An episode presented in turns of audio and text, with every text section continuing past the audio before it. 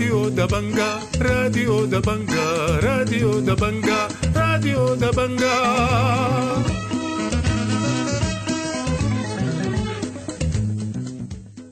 أعزائي المستمعين السلام عليكم. وأحييكم وأقدم إليكم نشرة الأخبار ليوم الجمعة الموافق 28 شهر 7 سنة 2023 برنامجنا يشتمل على نشرة الأخبار مع برامج أخرى متنوعة لكن في البداية وكالمعتاد نبدأ فقرات برنامجنا بنشرة الأخبار والبداية بالعناوين.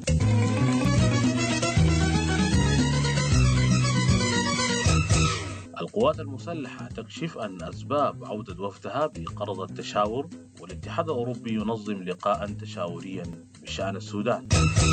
الدعم السريع تسيطر على محلية سربا بغرب دارفور واستمرار المعارك العنيفة بين الجيش والدعم السريع في الخرطوم ونيال. هامو الطوارئ يدينون إغلاق طريق الصادرات والانتهاكات في الطرق الأخرى وثلاث جامعات تعلن استئناف الدراسة المباشرة أونلاين في أغسطس. تفاصيل النشرة بالراديو دبنج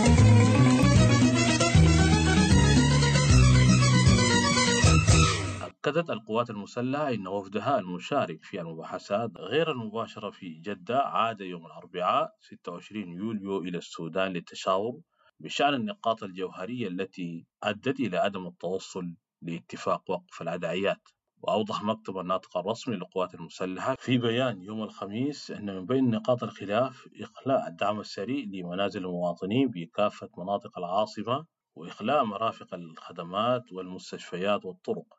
وأعلن أن وفده على استعداد لمواصلة المباحثات متى ما تم استئنافها بعد تذليل المعوقات. وأشار إلى التوصل إلى تفاهمات مبدئية حول اتفاقية إعلان المبادئ العامة للتفاوض وآلية المراقبة والتحقق وتتمثل في إنشاء المركز المشترك لوقف إطلاق النار. سيطرت قوات الدعم السريع المسنودة بالميليشيات على محلية سربا بولاية غرب دارفور أمس الأربعاء. حيث منعت المواطنين من مغادرة المدينة. وقال مواطن من سربا لراديو دبنجا إن قوات الدعم السريع والميليشيات أحرقت منازل المواطنين والسوق ونحبت الممتلكات. وأكد وقوع قتلى وجرحى جاري حصرهم مبينا أن قوات الدعم السريع والميليشيات قامت بإعادة المواطنين الذين خرجوا من سربا. وقال بيان باسم تجمع أبناء الأرينغا إن الميليشيات شنت هجوم منذ ثلاثة أيام بالأسلحة الثقيلة على متن 127 من السيارات بجانب الدراجات النارية وعلى ظهور الخيول والجمال. تواصلت المعارك بين الجيش والدعم السريع في أم درمان وبحري بالعاصمة الخرطوم كما تجددت المعارك العنيفة في نيالا وقال شهود عيان لراديو دبنجا إن معارك عنيفة دارت بين الطرفين في جنوب أم درمان خاصة أحياء المهندسين والفتيحة بجنوب أم درمان فيما شن الجيش قصفا مدفعيا على أحداث في بحري. وقالت قوات الدعم السريع إنها نفذت عملية في قاعدة وادي سيدنا بأم درمان. أسفرت عن تدمير طائرتي ميج وأنتينوف فيما قالت مصادر عسكرية إن الطائرتين خارج من الخدمة. تجددت المعارك العنيفة وتبادل القصف الجوي والمدفعي بين الجيش والدعم السريع في نيالا بولاية جنوب دارفور يوم الخميس. وقال شهود عيان إن قيادة الفرقة السادسة عشر مشاه بنيالا وقوات الدعم السريع تبادلتا القصف المدفعي صباح الخميس. وأكد عدد من المواطنين أنهم سمعوا دبي انفجارات قوية مما أدى لاستمرار حركة نزوح المواطنين من أحياء نيالا جنوب إلى ولاية شمال وشرق دارفور ومحليات الولاية المختلفة. وكشف شهود مواطنون عن اشتباكات عنيفة في نيالا جنوب عند مدخل عند الفرسان بين الجيش والدعم السريع استخدمت فيها الأسلحة الثقيلة والخفيفة. بدأت يوم الخميس بالعاصمة البلجيكية بروكسل الورشة التشاورية التي ينظمها الاتحاد الأوروبي حول سبل وقف الحرب وإحلال السلام والتحول الديمقراطي في السودان وتعزيز جهود معالجة الأزمة الإنسانية التي خلفتها حرب 15 أبريل من الاتحاد الأوروبي. ويشارك في اللقاء عدد من السودانيين منهم عضو المجلس السيادي السابق محمد حسن التعايشي وقيادات من الحرية والتغيير يضم مريم الصادق المهدي وخالد عمر يوسف والواثق البرير وبكر فيصل. كما يشارك في اللقاء قيادات إسلامية منهم الدكتور المحبوب عبد السلام وعدد من قيادة المجتمع المدني منهم الدكتور شفيق خضر والدكتورة بلقيس بدري. توقع الخبير العسكري العميد ركن معاش عبد القادر إسماعيل السماني حسم الحرب في الخرطوم في فترة أقصاها ثلاث أشهر. وقال في مقابلة مع راديو دبنجا إن القوات المسلحة استخدمت مؤخرا تكتيكات جديدة بالهجوم على ارتكازات الدعم السريع واستنزافها بدلا عن الخطة الدفاعية. وهذا طول فترة الحرب لأن حرب المدن تجري في مساحة واسعة مثل الخرطوم وتستدعي وجود عدد كبير من الجنود المشاة. وقال إن خطوة تجنيد المواطنين المدربين على حمل السلاح في الأحياء ستساعد في استنزاف قوات الدعم السريع. وأضاف في هذا الخصوص. بأي حال من الأحوال الجاي ما حيكون أكثر من الفات. بأي حال من الأحوال ما حتكون فترة طويلة يعني. التفكيرات حسي لأنه الخطط ذات شايفه زي بتبتدي تتغير. يعني زمان الجيش كان عامل مواقع دفاعية بيعمل دفاع حولي حول كل منطقة الإشارة مش عارف وين مهندسين ومدرمان مدفعية مدرمان لكن حسي التحرك. الحركة بتاعتهم دي والتمشيط وده تطور في العملية. وقال العميد ركن معاش عبد القادر إسماعيل السماني. إن ميزان القوى من حيث التدريب والأسلحة الثقيلة والخبرة والمهنية والتخطيط يرجح كفة القوات المسلحة بينما تتفوق قوات الدعم السريع بعدد الجنود المشاة في الخرطوم واستخدام وسائل الحركة وأسلحة خفيفة تمكنه من التحرك في المدينة. وقال إن الجيش امتص الصدمة الأولى خلال الشهرين عبر حماية المناطق المهمة وأقر في الوقت نفسه إن السلطات منذ انقلاب الإنقاذ أضعفت الجيش وأحملته تجنبا لوقوع انقلابات وعاب على قيادة الجيش الحالية عدم اختيار ميدان المعركة الصحيح وأقض الطرف عن تحركات الدعم السريع ما قبل اندلاع الحرب.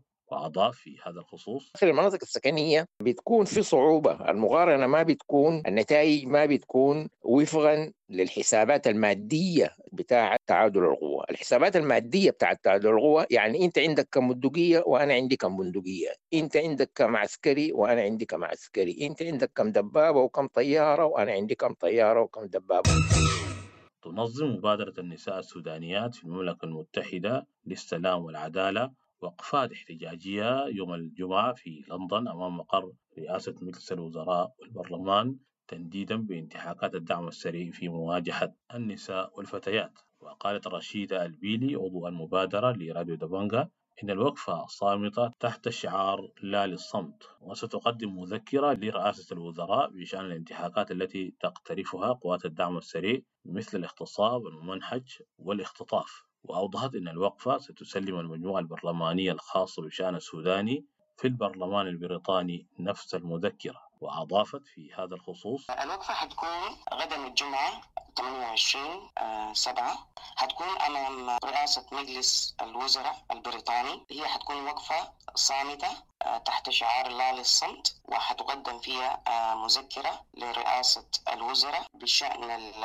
الانتهاكات التي اقترفتها آه، ولا تزال ميليشيا الجنجويد وأكدت رشيدة البيلي أن المبادرة تأسست بواسطة مجموعة من الناشطات في العمل المجتمعي قبل شهر للتفاكر بشأن قضية الانتهاكات. وأوضحت أن المبادرة تواصلت مع عدد من أجسام المجتمع المدني السودانية للمشاركة في الوقفة حيث استجابت جهات عديدة للانضمام للوقفة والتوقيع على المذكرة وقالت إن المبادرة جهزت شعارات الوقفة وكتبت المذكرة وتواصلت مع الأجسام المدنية السودانية في بريطانيا بجانب اطلاع المجتمع الدولي والمنظمات ذات الصلة بانتهاكات قوات الدعم السريع. وأوضحت أن المذكرة طالبت بتصنيف الدعم السريع كمنظمة إرهابية وحشد جهود المجتمع الدولي لإيقاف الانتهاكات. وأضافت في هذا الخصوص المذكرة أرسلت للمحكمة الجنائية أرسلت لجامعة الدول العربية أرسلت للاتحاد الأفريقي لممثلة المملكة المتحدة السيدة باربرا لدى مفوضية سامي لحقوق الإنسان أرسلت لحقوق الإنسان أرسلت لكل المنظمات الحقوقية. أدان محامو الطوارئ إغلاق الجيش طريق الصادرات بارا الخرطوم وانتهاكات الدعم السريع على طريق مدني والطريق الشرقي إلى نهر النيل. واعتبر محامو الطوارئ في بيان إغلاق الطريق وتقييد حركة التنقل انتهاكا صارخا لحقوق الإنسان والقانون الدولي والإنساني. وقالت المحامية رحاب المبارك إن المدنيين الفارين من الحرب عبر الطريق مدني والطريق الشرقي إلى نهر النيل يتعرضون لانتهاكات عديدة في الارتكازات التي تتبع للدعم السريع والجيش. وحذر محامو الطوارئ طرفي الصراع من مغبة الانتهاكات والتعرض للمدنيين بالاعتقال أو الضرب أو النهب ودعت لضرورة فتح ممرات آمنة للمدنيين. وأضافت في هذا الخصوص طلع بيان قال قافل الطريق بتاع بارا وبيعتبر أي شخص استخدم الطريق ده هدف عسكري. ووجه الناس يستخدموا طريق كوستي الدعم السريع حذر الناس من استخدام طريق كوستي وقال أي شخص نحن برضه بنعتبره هدف عسكري بالنسبة لنا. أو طريق الشرق بيوديك لنهر النيل. أو بطريق مدني بيتعرضوا لابتزاز وبيتعرضوا لنهر. في نقاط الارتكاز كان كان الدعم السريع ولا كان الجيش؟ أكد المحامون ومدافعون عن حقوق الإنسان وقضايا المرأة وقوع انتهاكات فظيعة على النساء أثناء الحرب الدائرة الآن بين الجيش والدعم السريع منذ 15 أبريل الماضي. وقال المحامي أحمد محمود في حديث لراديو دبانجا إن النساء الأكثر تضررا من ويلات الحرب ولفت إلى أن النساء وقعت عليهن انتهاكات عديدة.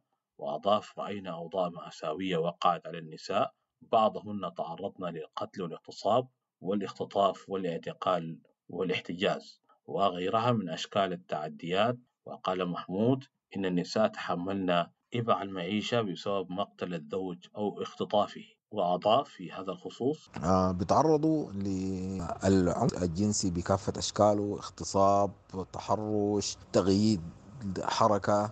آه، برضو بيتعرضوا النساء آه، يعني سجلت حالات لما يفوق ال 40 حالة لاختفاء. سيدة من ولاية الخرطوم آه، دي هم آه، تم اختطافهم. من جهته قال المحامي عثمان البصيري في حديث لراديو دبنجا إن النساء تعرضن لانتهاكات عديدة شملت القتل والاغتصاب والاختفاء القسري وقال هناك حالات اغتصاب لم يتم تسجيلها وأضاف في هذا الخصوص شفنا الوضع مأساوي كيف إنه المرأة بتكافح لإعالة الأطفال والأسر وإنه كانوا ضحايا للعنف وقدموا شهيدات في هذه الحرب. نسبهم كانت واضحة جدا جدا. نساء لا حول لهم ولا قوة ما شايلين سلاح ما طرف في الحرب دي.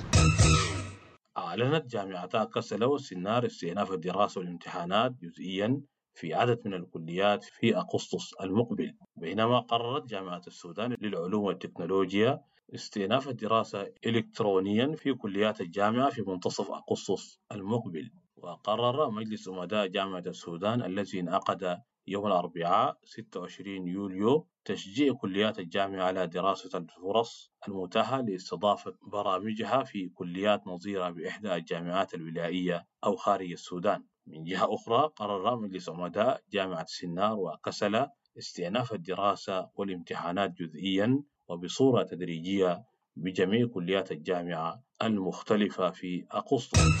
الخبر الأخير في النشرة.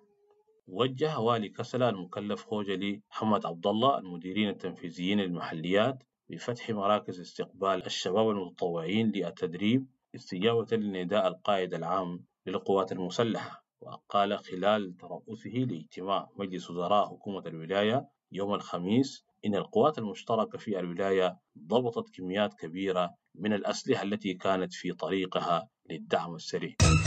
أعزائي المستمعين في الختام تقبلوا تحياتي ودمتم بخير وعافية.